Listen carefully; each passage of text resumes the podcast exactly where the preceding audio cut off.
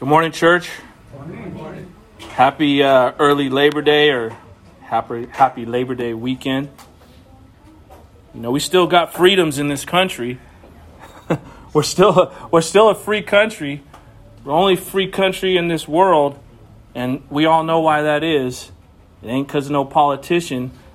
It's because of the Word of God. It's because the Word of God was instituted long ago. There were Judeo-Christian values that the, the, the founders of this nation believed in. Believe that you can't even govern a land properly without, without the Lord leading and directing your hand. You're going to run people into the ground. Look at all the other civilizations that had all these false gods. And what happened to them? They were great and they were mighty for a period of time. And what happened? They all crumbled.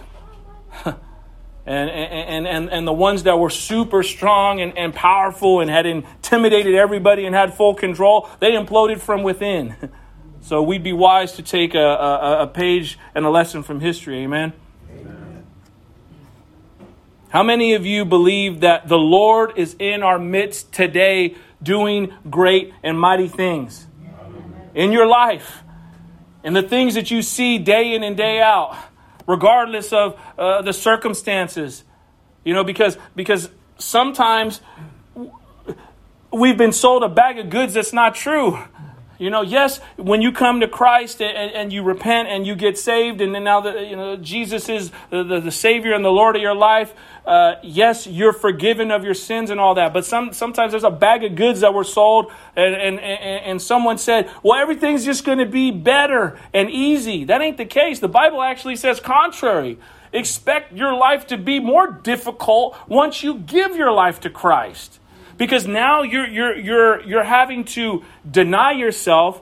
You know, take up your cross. And, and what when, when the Bible says take up your cross, it doesn't mean, oh, I just got this burden that I got to bear.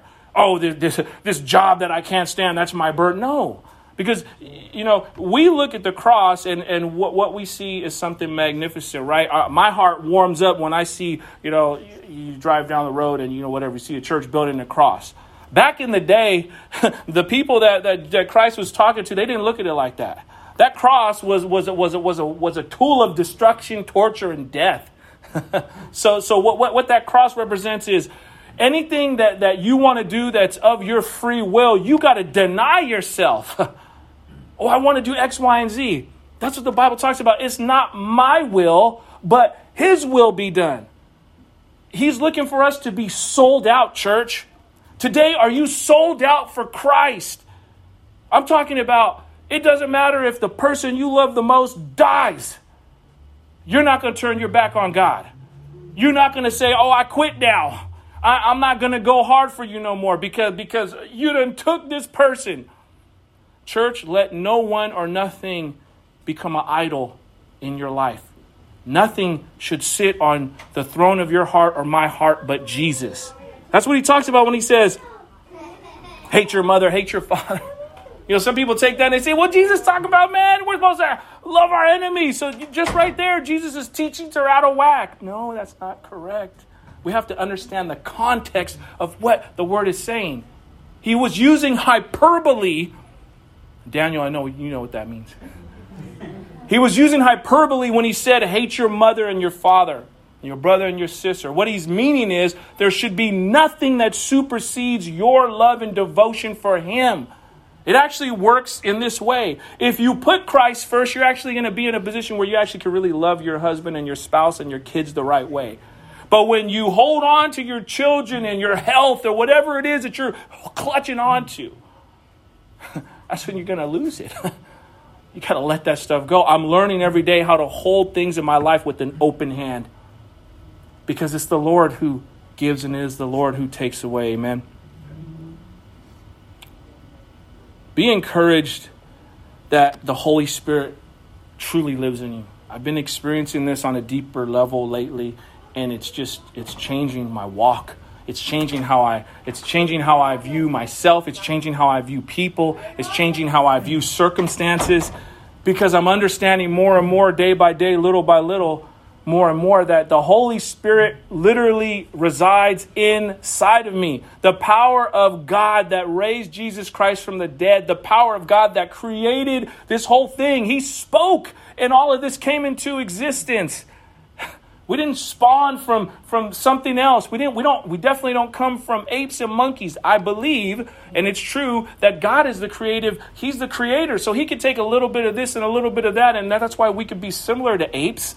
But we didn't come from no apes, man. We are fearfully and wonderfully created. We're His prized possession. We're His crown jewel because we have the ability to rationalize and we have a conscience and we can choose. We have a will. Animals, they live at a base level. All they do is they just hunt and they eat. They don't have emotions. People think that, you know, this, no, this animal don't have emotions like you. But know that the Holy Spirit lives and resides in you. That means you are more than a conqueror in Christ Jesus who strengthens you. You have every spiritual blessing in the heavenlies. Anything that you need at any given moment is available to you. You can supersede your circumstances through Christ who strengthens you. Remember that when you're going through a tough time, don't get bogged down by, by the situation and the circumstance. Rise above the circumstance in Jesus' name and claim the victory. Amen? The Bible is clear in James chapter four, verse eight. It says, draw near to God and He will draw near to you. It's not the other way around. You see, some, some of us, we think, well, I'll come to the church house. I'll come to Christ when I'm ready. It don't work like that. You see, you got a lot of Christians that are just going off a high, an emotional high. Emotions are good. They're important, but that shouldn't be the governing factor of what you're doing, because if all you're doing is going after an emotional high, you're always going to be searching for that high. And it's not about that, because there's sometimes your emotions are fickle and my emotions are fickle and I'm not feeling it. Does that mean that God's changed? Does that mean we shouldn't stay the course because at this moment in time, I'm depressed and I'm not happy and I'm sad or, you know, whatever the case may be? No.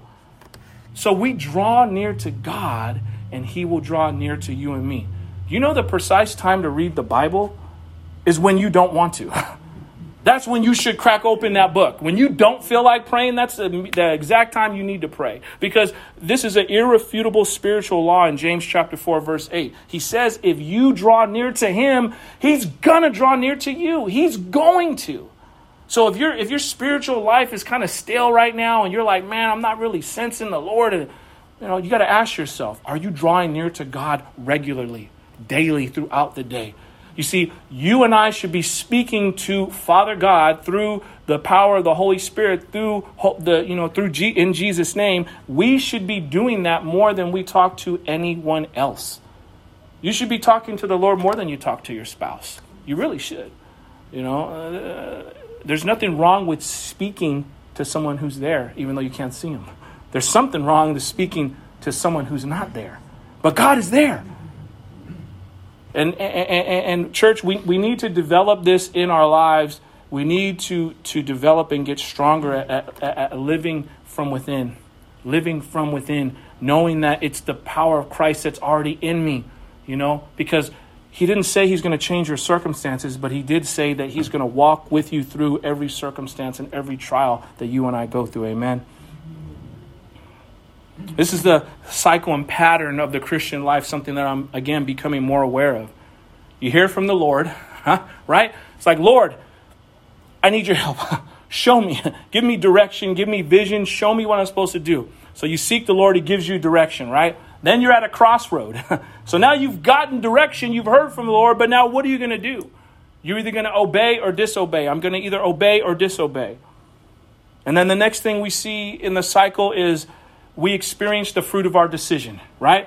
So you hear from the Lord, you're given, uh, you're given a direction. Now you have a choice to make. Choose life or choose death. Either way, whatever you choose, you reap the benefits, you reap the fruits, you experience the fruit of that decision. And then testing and temptation come. I know that we're in the midst of the Lord doing something might, mighty and great In, in, in all of our lives collectively, because lately, I'm not going to get into it. I shared with the men on Thursday night, but, but you know, I've been tempted, you know, and I know every time I, I see it now. I see it, you know, because Satan knows us by heart. You've probably heard that term, but he doesn't know our hearts.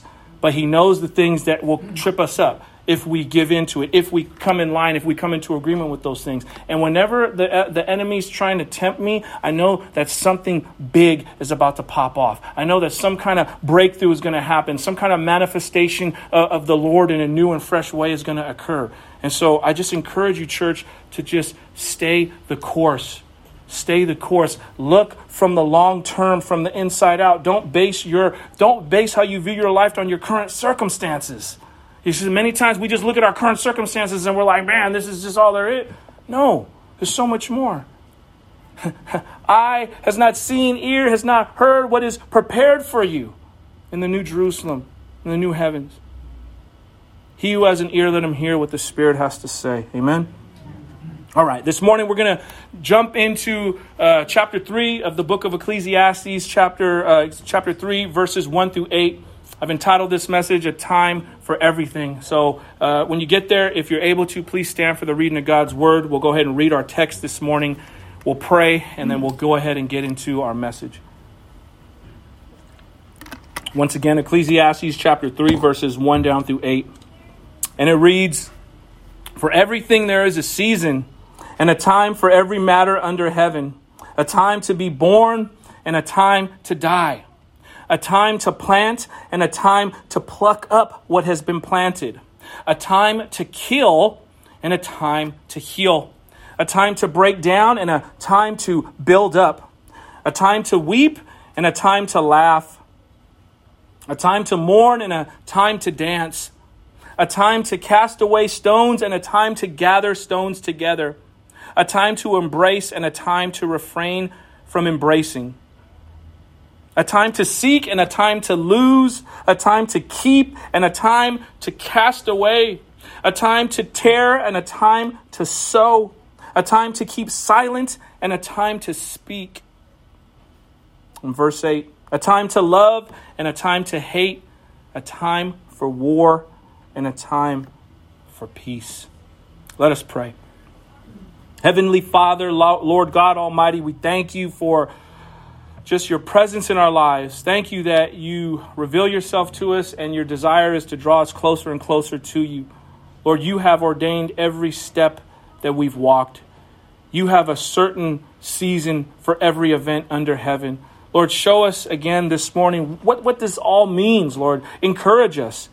Lord, help us to make good use of the time that you've given us. May, may we not see it as, as just some inconsiderate thing that we're we're not we're not grateful for the breath that you've given us, the fact that we're we're alive, we're upright, that that our minds work, that are they're sound, and we we can understand, we we can we can we can hear right from wrong, and we know the difference. Father, these are beautiful m- miracles. These are m- majestical things that you've given to us. The fact that that we're able to operate in this way. So, Father, please speak to our hearts now. Bless us with a fresh anointing that we may rightfully divide your word, understand it, and find it important to apply it to our lives. May we not leave this building the same way we came in. Change us from the inside out. Father God, I ask this in the authority that you've given me. In the mighty name of Jesus Christ, I pray. Amen. So last week we wrapped up chapter two. We learned about how when one has any uh, amount of wealth, any amount of material things that they've that they've obtained in their lifetime, how leaving it behind can be burdensome. It can, it can be a burden to them. It, it, it can be painfully difficult to leave behind what you've strived so hard to obtain in this life. And it's especially burdensome if the person you leave it behind to is a fool. That's what we learned. Because we don't know if what's going to, how it's going to be used. Is it going to be used in a wise way, in a manner that's going to glorify God? Or is it going to be just piddled away and, and used irrationally and irresponsible? We also saw that the accumulation of wealth, it comes with much responsibility. You know, many of us would want to win that, that, that, that whatever, that mega millions. But little do we know, it comes with a lot of responsibility. Some people are like, man, just cash me out all at once. I don't want the payout every month. Just give it to me all now. Because they think, I, I, I might die before I can spend it. But die before I can enjoy it. But but but with much wealth comes much responsibility. You see, if stewarded wrong, much wealth can lead to much stress and even sleepless, restless nights. We talked about that last week. The Bible has much to say about that. Uh, many times the, the wealthy person, they have sleepless nights. They're stressed out about their wealth. They're always thinking about their wealth. They don't have any peace. They don't have any joy. Lastly, we were encouraged that just to simply be able to eat, drink, and to enjoy your lot in life is a gift from the hand of God. Who wants to be able to eat and enjoy it, to drink and be merry, to have fellowship, to have true peace? There's many people that eat and they're miserable. They're grumbling and they're complaining in their hearts, maybe not outwardly, but it's like they got lobster steak and the whole nine, but their hearts are burdened with the pain and they don't have peace. And they have all this stuff. Or maybe you, it's the other side where people don't have barely anything and they're grumbling and they're complaining and they're not grateful for their breath. They're not grateful for the, the, the, the, the studio they have and the car that goes putt-putt. They're not grateful for that. They're like, man, I should have a bigger house. I should have a nicer car. But they're not grateful. And they can't have a meal in peace. You don't want to be that person, church.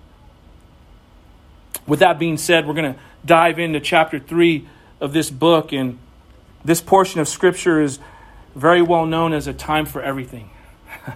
and uh, Daniel knew I was teaching on this. And uh, the other day he sent me, in the morning he sent me uh, he sent me a little clip, a little Vivo clip, Vivo clip. And uh, do you guys remember that that uh, that group, the Birds? Some of the old timers, they remember that, right? That song, Turn. Well, you know, basically, you know, it, it spells out, you know, these verses one through eight. That's the whole song talking about is a season, a different season of life, this and that. And so that's what we're going to look at this morning. We have several main points, and the first one is this. God has a sovereign appointed time for everything. Everything that happens, every event that occurs, he's appointed it. There's a specific time in life for everything. You see, when we look back at, at the first two chapters, we see that now Solomon realizes the futility of discovering purpose in life through reason, experience, accomplishment, and pleasure seeking. Right? He tried all that out. He was like, maybe if I'll be wise, then then then I'll have then then, then I'll have an understanding of what's really going on, and I'll, and I'll have solace, and I'll have peace, and I'll, I'll understand meaning of life. No, it didn't happen. So maybe through experience, and he experienced all that he wanted to. Remember, he, he did and could do anything he wanted. Because he was so wealthy. So he's like, man, I want to build this. I'll erect this. I want this. I want that. I have singers. I have slaves. I have wives. I have concubines. Accomplishments. All these things. And now he's looking to observe life through cycles. Maybe I can understand better if I see the cycles of life through faith. Maybe I can understand and have more meaning in my life. Again, the cycles of life are appointed by God alone. The definition of sovereign is this: one who exercises power without limitation. That's God. He exercises all power and authority with no limitation. There's no limitation on what God can do. He's the one who created. I mean, if you if, when you think about it, at least for me, I think about it and it hurts my brain. I can only think. It's like trying to look directly at the sun. I, I I I will never understand this side of uh, of eternity how God has no end and has no beginning. Isn't that what people will challenge you with? You know, you believe in God. Well, who created God? And then they think they're bad and smart because you can't answer it. Nobody can answer it. He exists outside of space and time. He doesn't exist in three dimensions. He created three dimensions for us to live in. His, he's like a he's like a diamond. A diamond is multifaceted. Every time you look at it from a different angle, it shimmers and it glimmers a different way. And that's like God. It's like the layers of an onion. You can't peel back enough to understand him. And that's why the Bible says there's mysteries of God. You know, and this is what happened to Adam and Eve. They they got itching ears because, you know, Satan said, well, did God say? They're like, well, I want to know. Man, you wanted to know. Now look at us, man. Now we all got to die. We all got to go through physical death because you wanted to know. Why couldn't you just be content in that garden? Sometimes I get frustrated. I'm like, man, Adam, man, Eve, what was your problem, man? Why couldn't y'all just chill and be eating the watermelon and the cantaloupe and the strawberries and being cool? You know what I mean? No one would have gotten old. We see no gray hair. Probably, like I said last week, probably wouldn't sweat. I wouldn't have this back pain that's nagging me. You know, back pain, shoulder pain, all, you know, it's like, man. But this is what happened. This is the consequences of wanting to know more, wanting to know more than we need to know. Those of us that are parents, don't you go through that with your kids? It's good to want to know, but there's a time and place to have that information told. I can't tell my kids everything, and sometimes that's even on me. I want to share it, and my wife's like, dude, stop. Kalos is eight years old. You're acting like he's sixteen years old. And it's true. We only need so much. And God knows in his infinite wisdom, he's like, man, you guys only need so much. I'm trying to do too much. Now look at, look at this, look at the predicament we're in. But God set it up this way. You see, God of all creation has an exact time for every activity under the sun. And the reality is our purpose Our purpose in life is embedded in his purpose. You find what your purpose is when you find Christ. Until you find Christ, until Christ sits as the rightful ruler of your life, as the rightful sustainer of your life, as the rightful sacrifice for your life, as the rightful Lord and Savior of your life, you will never know your true purpose.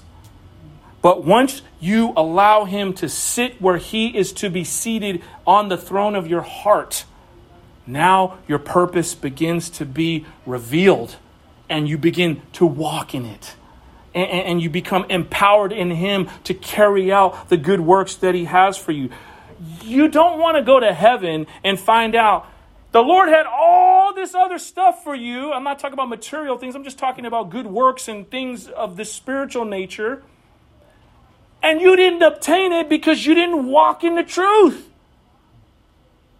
You're like, I only did so much. It's like the, it's like the it's like the one that's like the one wicked servant that that that had the, the talent, and he, and he's like, I knew you were a shrewd master, and so I, I didn't I, I didn't want to chance it, so I buried it. It's like, no, you've been given breath in your lungs. I've been given breath in my lungs, so we could double up what he's given us. We need to come back with more, church. It's not about good works. It's not about works saving us, but it is about us being productive.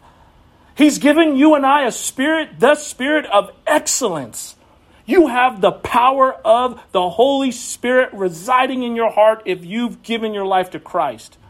And that's given to you so you could live in excellence. Al Davis understood this in a worldly sense. What did he say? What was his motto? Just win, baby. Committed to excellence. They were committed to excellence. The Raiders, man. Someone who rape and pillage and kill and steal. And they made a football team out of it.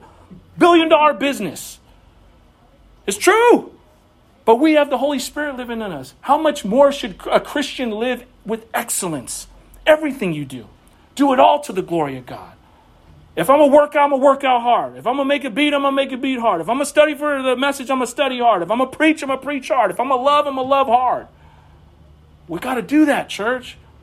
We got to do that. And he will empower you. He will equip you to do so. It's amazing when you start to experience this. You're like, man, Lord, you for real, you empower me. Because I was not even in the right mindset, and you gave me the right mindset. You humbled me. I heard Mark say, uh, what did he say this morning? He said, sometimes the Holy Spirit tell you, shut up. He told me this morning, man, I, you know, you know, me and my wife are talking. There's nothing wrong. But then my heart got funny, and I was going to say a little remark back. But, you know, when you're up here doing something and she's back there in that other room, you can't hear one another. We kind of both said the same thing. If you're saying something to me, I can't hear you. And it was a good thing that I didn't say what in my flesh I wanted to say, because it would have sparked an argument. And then I've been like, oh, you know, going through it right before. Sorry, I can't preach. I can't teach. You know what I mean? You know how that goes. But the Holy Spirit will will, will, will will show you, hey man, go this way. Just just chill. You don't need to say it. You know, and then it ends up working out. It's like the person wasn't even coming at me. You know, but but we had it all messed up in our mind because our perception was off, you know. And that's why, again, church, we gotta draw near to him and he'll draw near to us. Again, there's not a single thing that is random in life. This applies to everything, even the most minutest thing. It all applies. And look at this. God will make a message out of your mess. And God will make a testimony out of the tests you go through. So even all the things that we bungle and screw up, it still can be used for the God, for God's glory in the end if we submit ourselves before Him. All things are appointed. An example of this is Psalm chapter thirty-one, verse fifteen says, "My times are in your hand. Rescue me from the hand of my enemies and from my persecutors." This is King David speaking.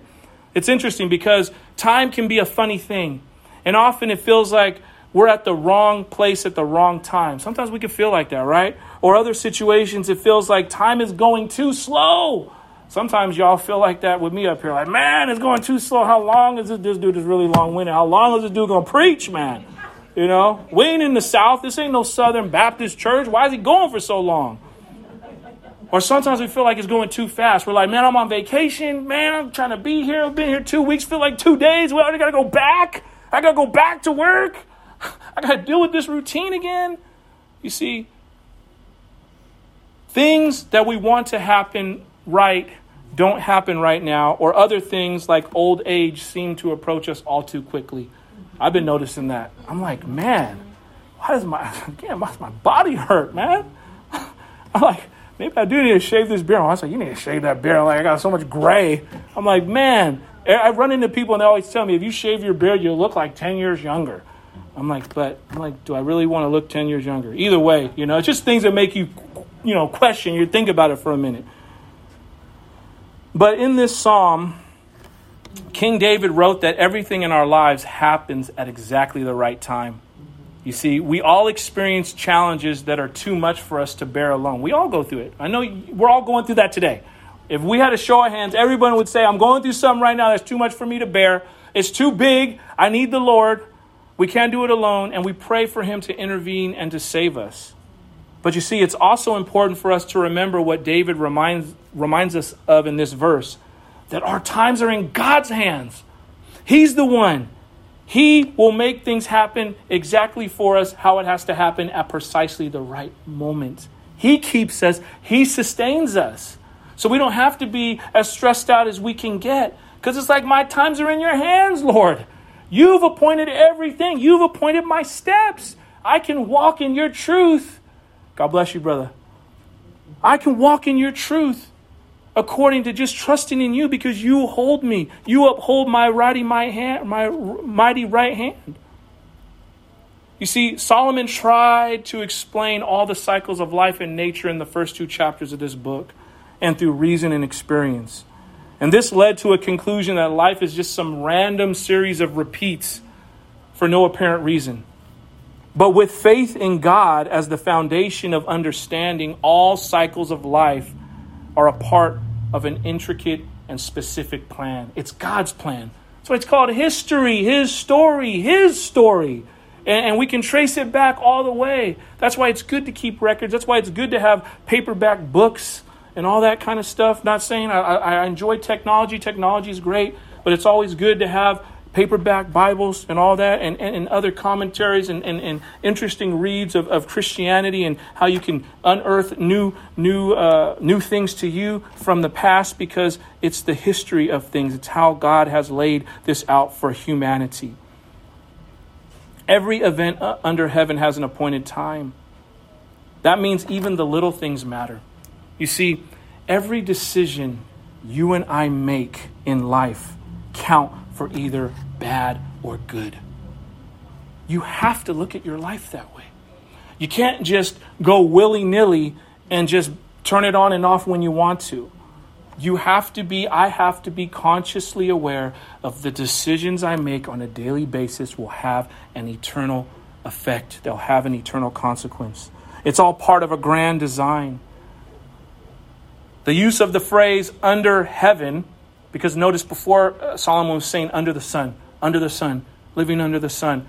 Under heaven, this phrase is from, from excuse me, a divine perspective. So he's speaking of things that are being led by the Lord under heaven.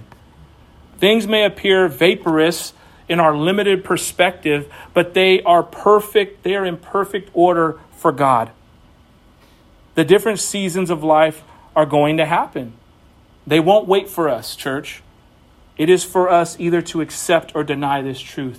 Many people want to stay young forever because they fear death. That's why they got the oil of Olay cream, so you don't have no wrinkles at sixty-five. That's why they have all the dye for your hair. And I, you know, had a, uh, um, you know, a, a, a brother that um, he he picks up uh, some of the the clients, you know, um, whatever that I work with, and he saw me the other day. You know, we happened to just cross paths, and he's like, "Hey, man, what made you uh, what made you keep your beard like that?" And I'm going back to the gray. I said, because, man, you know, the Bible talks about it's the crown of glory for, for the older people, man. We got gray. I said, I'm not ashamed of it. He said, yeah, man, because I've been dyeing my beard. And I said, he said, mess up my skin. I'm starting to get a, a rash. I said, I can't be doing all that, bro. You know, you got to dye it every two weeks. And then it comes out. And I said, then people can tell because it don't look natural, bro. It's too, you got to do a shade below what your hair is because it ain't going to look right. I said, no, it's just all vanity, brother. I said, you need Christ, man. You need Jesus. I'll hook you up with some with, with, with a plug for some beard care products. But it's it, it, this whole thing, trying to trying to stay young forever, trying to trying to live on this earth forever. It's like, no, man, there, there's going to come an appointed time that we, we have to pass on. Whether we pass on or the Lord comes back and snatches up us us up out of here, we're not here forever. You know, your last day should be your best day. The older you get in Christ, you should be more blessed. That is the pers- that is the biblical perspective. If you're looking back on your life and saying, my best days were back then, and oh, I'm so I'm so heartbroken over the good old days, you haven't figured it out yet. Your your your your perspective is skewed. It's tainted. It's not correct. Praise God for whatever went on in our lives past, and praise God that he's delivered us from it and we've lived to tell the tale, that we've lived through the things that we've lived through. But those are not our best days. Our best days are yet to come, church. You have to believe that. Because what is heaven then? You're not going to care about all this once you're in heaven. Once you're in paradise, like the thief on the cross, today you will be with me in paradise. You think that thief was tripping? He's like, man, I'm being crucified right now. I'm dying out. I'm bleeding out on this wooden tree. But the but the Lord said, hey, man, you're going to be with me in paradise. That thief on the cross recognized that. And he was blessed by that. He looked forward for the time he was going to be with the Lord for eternity. No more pain, no more sorrow, no more tears. When in heaven, you can't even help but praise him. If you ain't praising him now, you sure going to be praising him then. You can't help but have a, a, a sing in your heart. Because you're going to be glorified. There's nothing else you can do. Just like in hell, there's nothing nobody can do in hell but curse God. You know that's what they're going to be doing. They're going to be cursing him. The gnashing of teeth, the gnawing, all that is because they're so upset, whether themselves or at the Lord. The fact that they had the opportunity and they missed it, and the fact that they're stuck there for eternity. They're all going to curse him. It ain't going to be a party in hell. Hell is a place for demons and Satan, because those who were cast off that chose the wrong way, that is the punishment. That is when every person that's done something defiled that hasn't repented on this earth, that's where they're going to go. That's where all the rights are going to be, all the wrongs are going to be made right. Because right now it seems like, man, so many people, it's it's it's crazy, right? Like God's glory is not fully manifested on this earth, because what do we see? We see children being molested, people being killed. The fact that there's there's anger and hate everywhere. There's racism. There's there's bigotry. There's all these things that cause disunity, because this is not the end all. And some people say, well, man, my family member was done wrong, and, and they get so mad. And I get it. That's in our humanity. We want we want right to, wrong to be made right. But the fact is, many times things are not going to be settled here on earth. But in the final analysis, when it's all said and done, God is going to right every wrong, and he's going to wipe every tear from every eye. We should have never got away from capital punishment. Yeah. Some people need to die. And we'll talk about that as we get into this message more. It's the truth. Now you have prisons that are overrun, and they got to let people out because there's too many people in prison, because you didn't kill the people that needed to be held accountable and needed to be killed. Am I harsh for saying that? No, it's it's a biblical principle. You letting monsters run loose and you think it's okay. It's not okay. Now, if they repent, it is what it is. You can repent and still die and go to heaven, but you still got to have get your business handled. part of our opportunity is to recognize that many things we don't control. And we don't control things that are appointed. We already knew of Solomon one vitally important thing that we can do, that we are in control of, is our perspective, like Solomon. We control our perspective. You see, we can contemplate God's sovereignty over these cycles of life. When we do that, we can choose whether or not we are looking at these things from a self-centric perspective or a faith-based perspective. You see, a major takeaway from this book is that we can't really control much of life, but the difference between enjoying and hating life stems directly from how we choose to see it. Your perspective of life, your perspective and your view of things, your perspective and your view of God. That is what's going to determine whether or not you're a grateful person or an ungrateful person. Someone who's able to understand and say, you know what, things aren't perfect, but you know what, I know God is good. Or you're going to say, this this this thing's a mess. I don't even believe in God. And if he is a God, what kind of God is he? This perspective and the perspective we choose on how to look at life determines whether we are going to be fulfilled or we're going to be f- frustrated. You have to choose for yourself, church. What are you going to do? The second main point is this: no activity in human existence just happens randomly. Sometimes we think, oh, it just happened. It just happenstance. You heard that before. Oh, it just happenstance. It's just a coinky-dink. Oh, it just went no and no. It wasn't no coinky-dink. It wasn't just no random thing. It occurred for a purpose and for a reason. You see, Solomon declares that in God's wise plan, everything is appropriately timed. Ecclesiastes chapter three, verse eleven says, he has made everything beautiful in its time. Also, he has put eternity into man's heart, yet so that he cannot find out what God has done from the beginning to the end. Apparently to make us reliant on him. We're relying on God because he's like, I'm not going to allow you to just do your own thing. You need me. I'm the one who sustains you. I'm the one who designed you. I'm the one who created you. This writing is composed of pairs of events in human experience, like birth and death, killing and healing. All these times in life are appropri- appropriately appointed by God.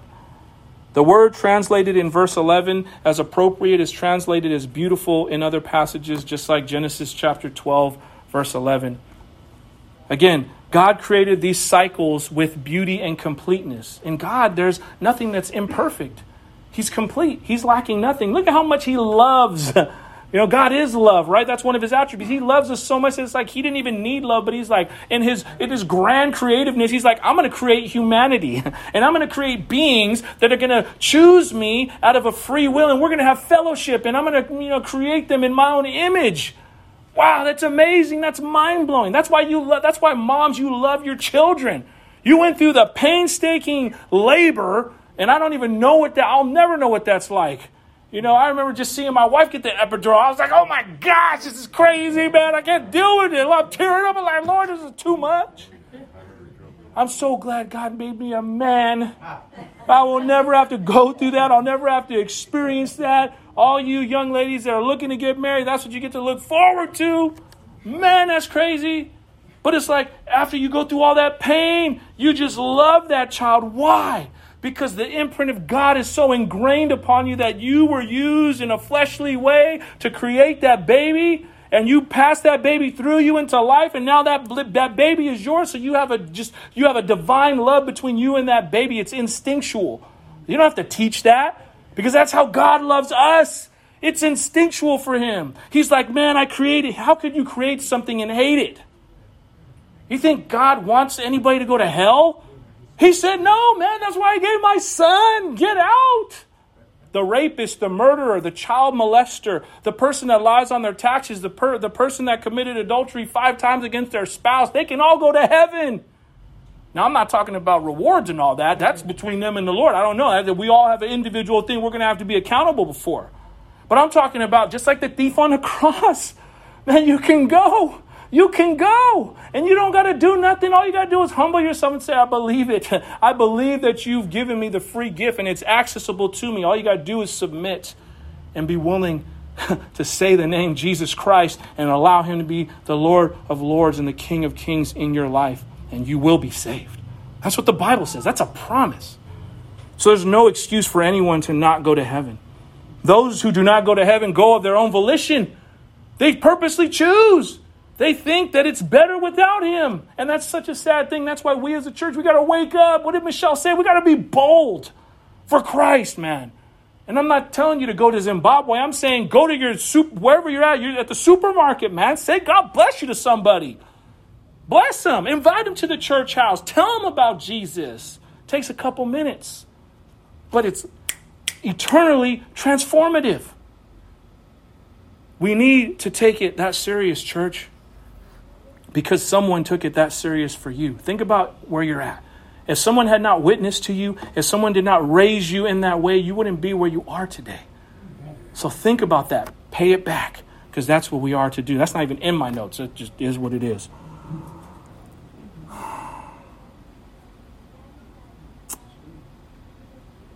It's interesting because death is the last foe to be conquered. First Corinthians chapter fifteen, verse fifty-five says, "O death, where is your victory? O death, where is your sting?" Who knows? It might be that the death of death itself, if I could say, will be one of the most beautiful and fitting completions of the cycle of life when this finally done. Right? We know that we know that Jesus vanquished death. But I'm talking about this. This was in order for people to get saved. But when he comes back in his second advent, it ain't going to be no joke. He's just, he's like, this is done. I'm about to set all this stuff straight. I'm coming. You know, he's going to come through and it's just going to be no joke. That's what that's what the word of God says. And I believe it to be true. The third main point is this. Seasons of life come and go, but God remains the same. Somebody better say, praise God, hallelujah, because that's, that's so important. Seasons of life change. Where you're at today, what you're going through today, whether it's struggles, whether it's a good time, it's going to change. But God remains the same. This is so very important for us as believers in Jesus to understand, because it's inevitable. And no one can stop it from happening, no matter how hard they try, no matter how hard they ignore it. Seasons are going to change. I mean, I, I dropped off my son the other day uh, at school, and, you know, it kind of brought a tear to my eye. He's still at that tender age where it's like he got out the car, he walked, you know, he walked about ten, fifteen feet, and he looked back to see if I'm still looking. and I, I waved to him. And then I didn't go because, I, you know, I'm kind of having a moment. And then, and then he walked about, you know, five more steps and he looked back again. And I had to wave to him again. I'm like, man, Lord, it's crazy, man. I remember when he was just I remember when he was struggling to get milk and we were stressed out in the hospital. Only supposed to be there for like a day or two. We were there for a whole week. It was crazy, man. He was drinking milk out of a freaking little little plastic spoon. It got to that point. That whole ordeal. But and now look at him. You know, but it's like times are going to change. Seasons are going to change. This boy's growing.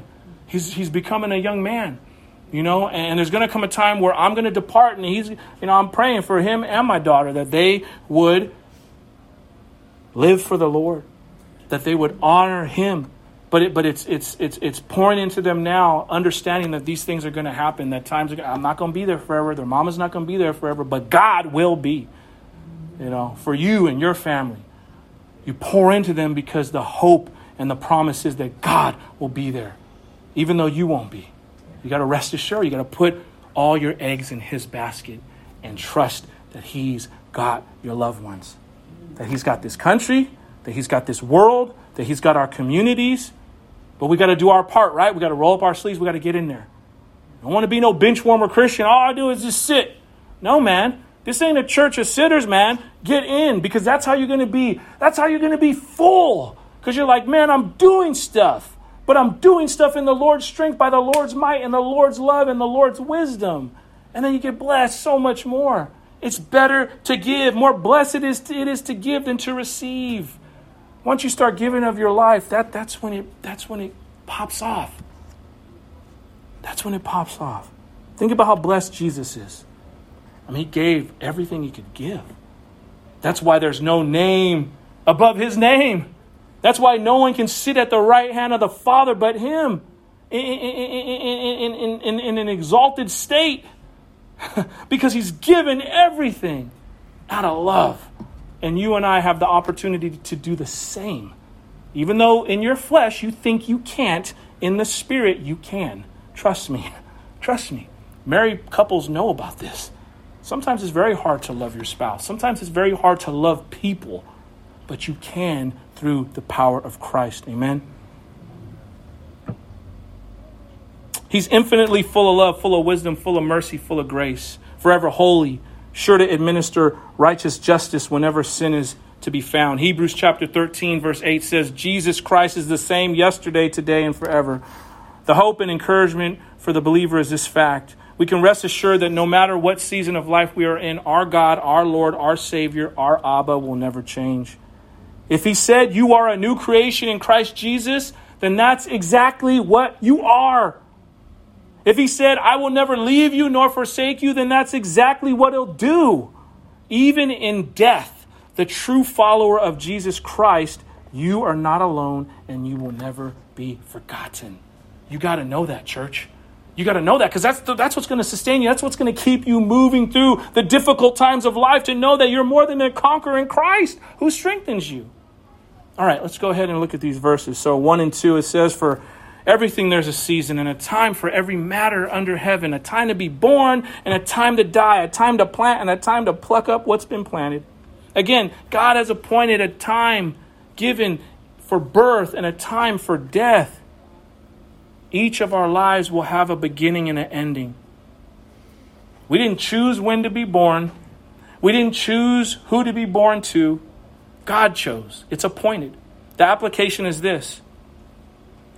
Our choice is whether to receive the life that we've been given with gratitude and enjoy living based on faith in God, or pursue and demand answers from our experience. Some people are like that. That's where they're at. They're, they're, they're frustrated with life. They're frustrated with their lot in life. They say they've been dealt a bad hand.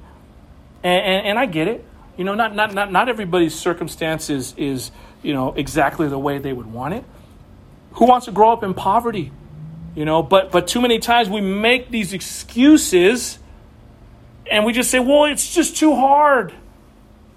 Life is hard for everybody. Do you think life is easy for the person who who who who was born with a silver spoon in their mouth? Yeah, they may get by with material things and they may get certain advantages and passes, but it's the inter- the internal man that was the biggest challenge. Do you have integrity? It's all the things that you can't see that really matter. And all the things you can see, they don't matter much because they're all going to perish. So whether you have money or don't have money, that's not the issue. Whether you were born in the ghetto or born in Bel Air, that doesn't matter. The, the, the question is, who are you really on the inside when nobody's looking? What is your character? You can't fake it with that. And you can't get by with lying to people. You can get by maybe us, but you can't get by with God. He knows who you are. And that's the kicker. You see, we can be full of gratitude only if we look to Jesus as the source of our life. John chapter ten, verse ten says, the thief comes to only steal and kill and destroy. I, speaking of Jesus Christ, came that they may have life and have it abundantly. Who wants abundance in your in their life? That's where you get it.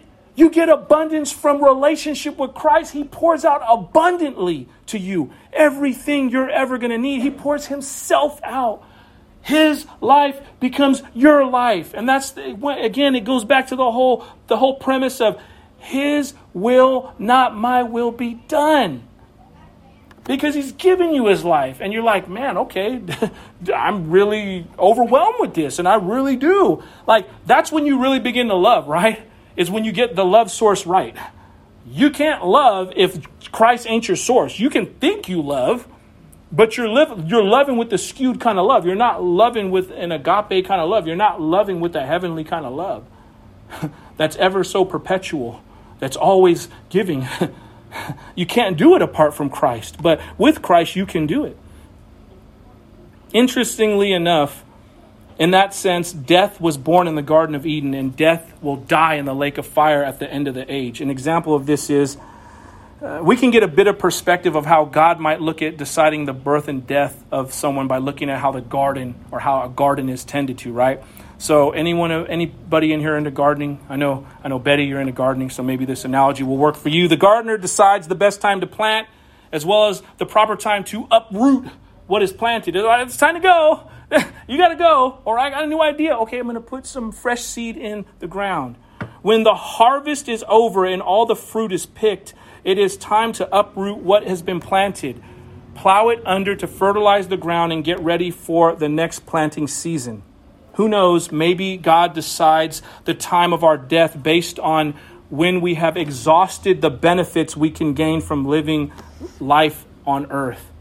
But for the believer in Christ, we must be encouraged all the days of our walk with Him on this earth. Again, as I said earlier in this message, your last day on earth as a Christian should be your best day here because of this. Second Corinthians chapter four, verse sixteen through eighteen, it says, "So we do not lose heart, though our outer self is wasting away, our inner self is being renewed day by day. For this light momentary affliction is preparing us for an eternal weight of glory beyond all comparison, as we look not to the things that are seen, but to the things that are unseen. For the things that are seen are transient, but the things that are unseen are eternal." Again, the Bible is clear. The things that you can't see, that's what's important. On your deathbed, on my deathbed, we're not going to care about what job we worked. We're not going to care about what car we bought or didn't buy. We're not going to care about how big our muscles were or how slim our spouse's waist was. We're going to care about the things that matter, which are relationships. Did I spend time enough with this person? Did I engage with them? Did I actually have solid substance in a relationship with them, and then mainly with God and then people? That's what's going to matter. It's the things you can't see. It's how you react. It's how you act on a daily basis. That's what's important. All right, Ecclesiastes chapter three, verse three. It says, "A time to kill and a time to heal, a time to break down, a time to build up. God has also appointed a time to kill and a time to heal." I know some people don't want to hear that. Oh, I thought God is just a God of love. Well, again, that's just one attribute. He's also a God of wrath. He's also a jealous God.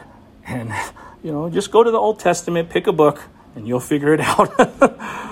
All right. Jesus healed many people while he walked on the earth. When he returns again, he will be the source of death for many. Revelation chapter nineteen, verse eleven through fifteen tells us this. It says, "Then I saw heaven open, and behold, a white horse. The one sitting on it is called Faithful and True, and in righteousness he judges and makes war." He didn't bring peace. It says he made war. "His eyes are like the flame of fire, and on his head are many diadems," meaning many crowns, and he as and he has a name written on it that no one knows but himself. He is clothed in a robe dipped in blood, and the name by which he is called is the Word of God, all capital letters. You know what that means. "And the armies of heaven, arrayed in fine linen, white and pure, were following him on white horses." If you're dead in Christ, you're going to rise and be in paradise. You're going to be part of that with the white linen. You're going to be following along. "From his mouth come a sharp sword with which to strike down the nations, and he will rule them with an iron rod. He will tread the winepress of the fury of the wrath of God the Almighty." That doesn't sound too cool. The day of the Lord is going to bring fear upon people, man. It ain't going to be this joyous kumbaya. No, man, the day of the Lord is, it's all bad if you don't know him. He's coming to, he said he's coming to strike down the nations and rule them with an iron rod. People think Russia's cruel. Russia ain't got nothing, or China ain't got nothing on Christ. It's going, there is no mercy at that point, because all the time one had to be saved will have been gone. And now this is what people will have to deal with. You see, God destroyed the earth with the flood when it filled with violence the first time. We know about Noah's day. God destroyed the earth that time and birthed a new earth and a new heaven that we live in now. The, the earth will also meet a death, being destroyed with fire. You can read about that in Second Peter chapter three, verse seven. Go, we go on in this verse, and it says a time to kill. Remember, after the flood, right? God granted moral authority for humans to take life in exchange for life as the foundation of human government. That's way back in the Old Testament. Genesis chapter nine, verses five through six. He instituted killing as a means to prevent the earth from again being filled with violence. That's where an eye for an eye comes from.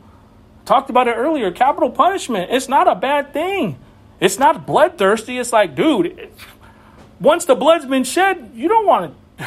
It should deal with it, and it should be it. But now we just got, I mean, people just taking semiotic weapons and, bro, I don't like the way you look. I don't like your skin color. I'm just going to blap you up. Anybody that come across, oh, I'm going to just shoot white people. I'm going to shoot brown people. I'm going to shoot Asian people. I mean, we just going crazy, man. People are like, I don't like you. I'm just going to go stab you to death. What in the world are we doing? You got a bunch of pe- people possessed or ex- not exposed to the truth, exposed to lies, and they're running crazy. That's the world we live in, church. So take the spiritual things serious, because you see it manifested in the crazy behavior of people that just live reckless, lawless. They live lawless in such a way that they defy God and don't even act as if He exists. It's such a horrible thing. In that sense, the fact He said an eye for an eye, killing can lead to healing. Next, there's a time to tear down and a time to build up. We have all likely seen a new building that's built, and at some point it's going to be torn down. If you live long enough, it'll eventually see the end of its usefulness, and um, and it'll be torn down. I, I automatically think of Candlestick Park. You know, like Candlestick Park was there for a long time, and they said, uh, no, we're going to get rid of it. We're going to come down to Santa Clara. I, I mean, it is what it is. They could have just did some work on that, and there would have been still Candlestick Park. It's gone now. Now the Niners are down here. I mean, whatever. Think about military. It's common in the military, right? If any of you people who served uh, in, in in the military, you know that, uh, you know, what do they do when you come in? They tear down your identity, man. Whoever you were outside of the military, they're going to strip you of that. And then they build you back up as a soldier, proud to play their part in the military unit. Paul encourages us in a spiritual way for believers to tear down fortresses. Second Corinthians chapter ten, verse four says, "For the weapons of our warfare are not of the flesh, but have divine power to destroy strongholds." Tear them down. Also remember, Peter encourages followers of Christ that they are to be built up as a spiritual house for a holy priesthood. First Peter chapter two, verse five tells us, "You yourselves are like living stones, are being built up as a spiritual house to be a holy priesthood, to offer spiritual sacrifices acceptable to God through Jesus Christ." Do you know that's you today? Do you know, church, that you are living stones? You're a living stone. You're being built up in a spiritual house. This is it. This is it. A holy priesthood. The next verse, uh, verse four in Ecclesiastes, it says, "A time to weep and a time to laugh, a time to mourn and a time to dance." There's a time to weep and there is a time for laughter. A time to mourn and a time to dance.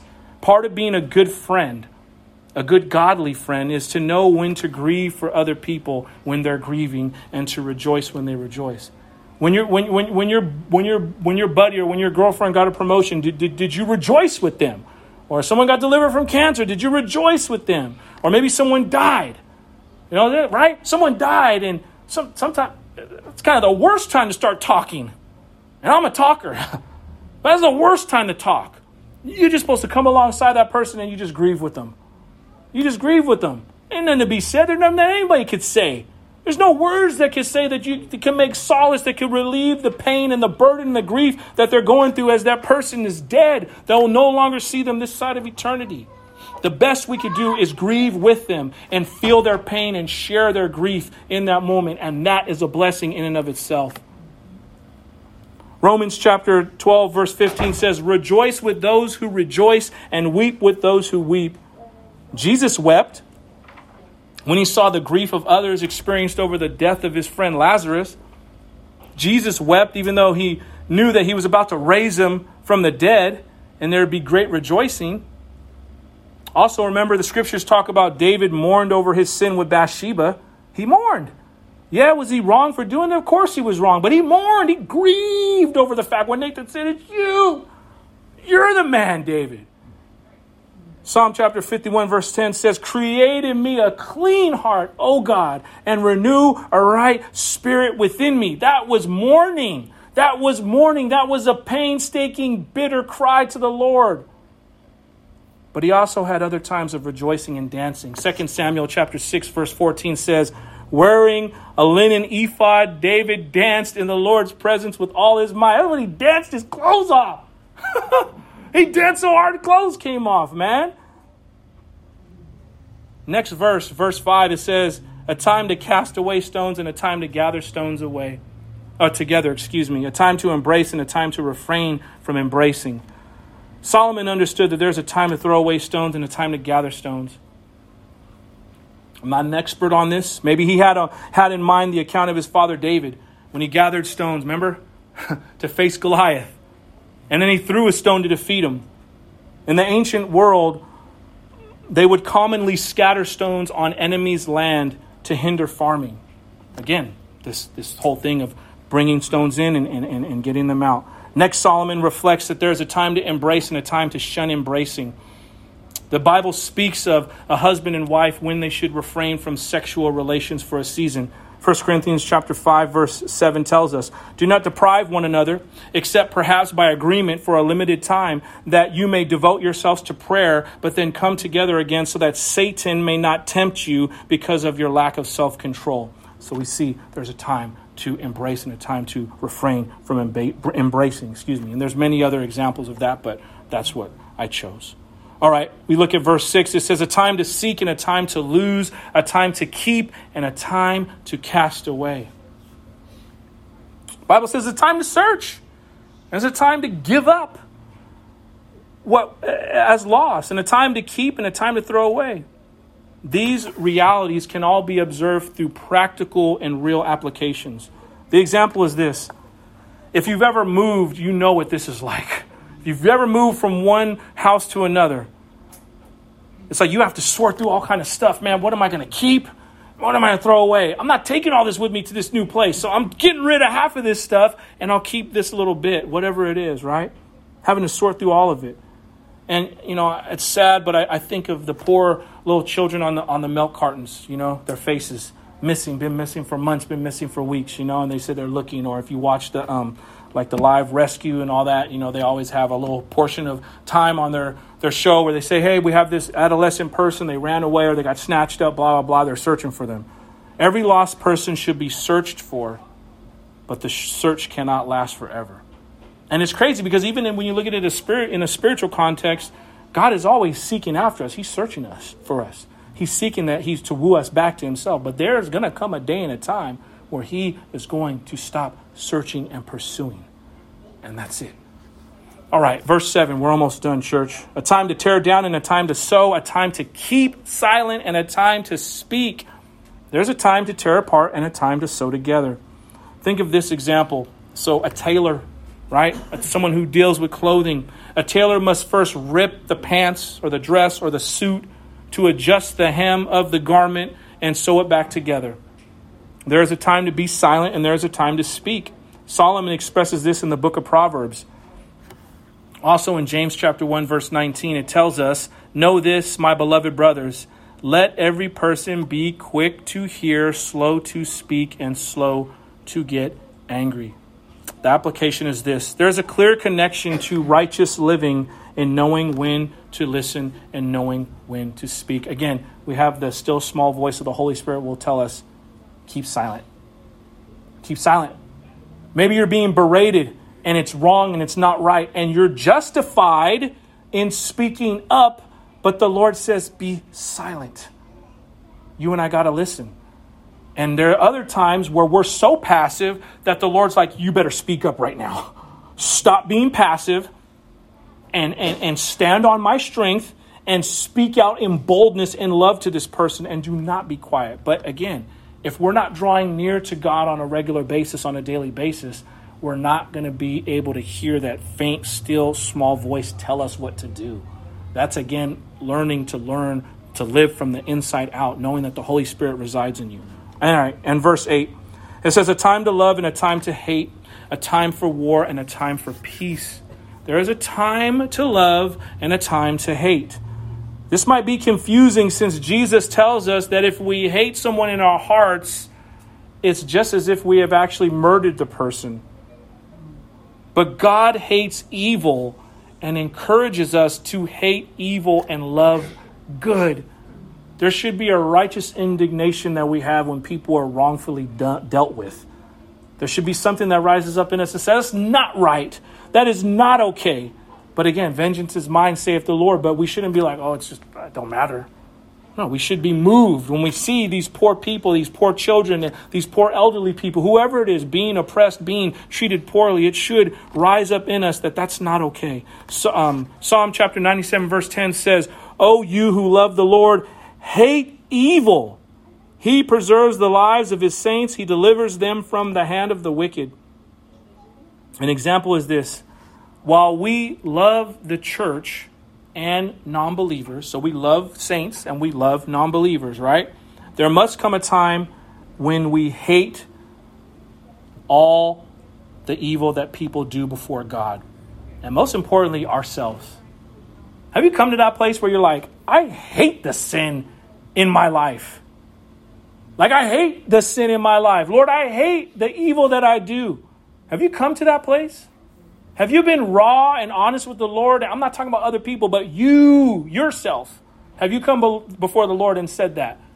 Like, Lord, I, I don't like when I do these things. I don't like that I, I've been that way. Change me, Lord. Again, Psalm fifty-one ten, create in me a clean heart, renew in me a right spirit. Finally, there is a time for war and a time for peace. The Bible is clear. There are just and unjust reasons for war, and that the only moral use of violence is to deter the earth from filling with violence. I will quote that verse that I talked about earlier, Genesis chapter nine, verse five through six. "And for your lifeblood I will require a reckoning. From every beast I will require it, and from man. For his fellow man I will require a reckoning for the life of man. Whoever sheds the blood of a man, by man shall his blood be shed. For God has made man in his own image." This is why you don't want to play games. I've heard it said to me before, are you know, this is just in regards to owning a gun. And there's nothing wrong with owning guns. If you own a gun, that's fine. Be responsible. I'm talking about me personally. It was told to me, are you ready for the consequences if you use that gun? I said, I ain't ready. I ain't ready for that. I ain't ready for the consequences. You know, I don't want. I don't. I don't want to beat nobody over the head with a hammer and kill somebody. Because what's going to happen at some point, man, it's going to it's going to be required of me. I don't want to go out like that. I told you, I, I'm a weenie. I want to go in my sleep. I want to die and just be like, it's gone. I'm gone, Lord. I don't want to experience no pain, you know. But, you know, that's just a little side note. Man, it might be personal. It is what it is. God will execute war on the nations at the end of the age, bringing all earth to justice, and then initiate a new age of peace. That's in Revelation chapter nineteen, if you're Uh, curious, and also twenty. Again, God has appointed the cycles of the seasons of life. They have a rhythm. They have a place. Solomon celebrates the order and certainty of these cycles. Yahweh gives meaning and purpose. This is a huge difference from the typical perspective of human reason and experience, where they just look at life and a person as running on a treadmill, and that's all life is. The same humdrum approach to life. No, there are specific reasons and specific purposes for everything done under heaven. Many of these people think there's no rhyme or reason to anything. The application is this, and I'll end with this last portion of Scripture. We need to trust in God who transcends our uncertainty. The idea is this. Everything having been appointed means that even bad things have a place in God's plan. Romans chapter eight, verse twenty-eight says, "And we know that for those who love God, all things work together for good, for those who are called according to his purpose." If you're called according to his purpose, even the difficult things, even the bad things done to you, even the bad things that you've chosen to do, it's going to work out for your good if you put your trust and your hope in him. God designed and created creation without death. But God introduced the possibility of death when he gave human beings freedom. He gave us a choice. He told Adam and Eve not to eat of the fruit of the tree of knowledge and good and evil, and he added a consequence if they ate of that fruit, that they would die. And Adam and Eve unfortunately chose death. So death has now been appointed. We also know that God has appointed death to be cast into the lake of fire and be no more. Praise God for that day when it comes. Every human activity is an invitation by God, an invitation to be grateful. This is the foundation to enjoy life, an invitation to trust God's sovereign hand. All things are appointed. This is a foundation to live a life of meaning and purpose. Isaiah and Michelle can come up. God has granted each of us the freedom to act upon his creation and impact human history. When we do this by faith and obedience, we are an active participant with God. This list shows us all we need to take full advantage of the time God has given us. Colossians chapter four, verse five tells us, walk in wisdom towards outsiders, making the best use of the time. You see, this message isn't humdrum. It's not doom and gloom. This message could not be more encouraging. You see, God is over all, and we can trust that all things are purposeful, including us and our opportunities to choose to act correct in this life. Today, church, choose life in Jesus. Amen? Let's pray. Father God, we thank you for this timely reminder that under every, uh, under heaven, there is uh, every activity under the sun, or wherever we're at in our lives personally, may we recognize where we're at, and may we bring you honor and glory in our lives. We thank you for all that you do and continue to do. Lord, we pray this all in Jesus Christ's precious name. Amen.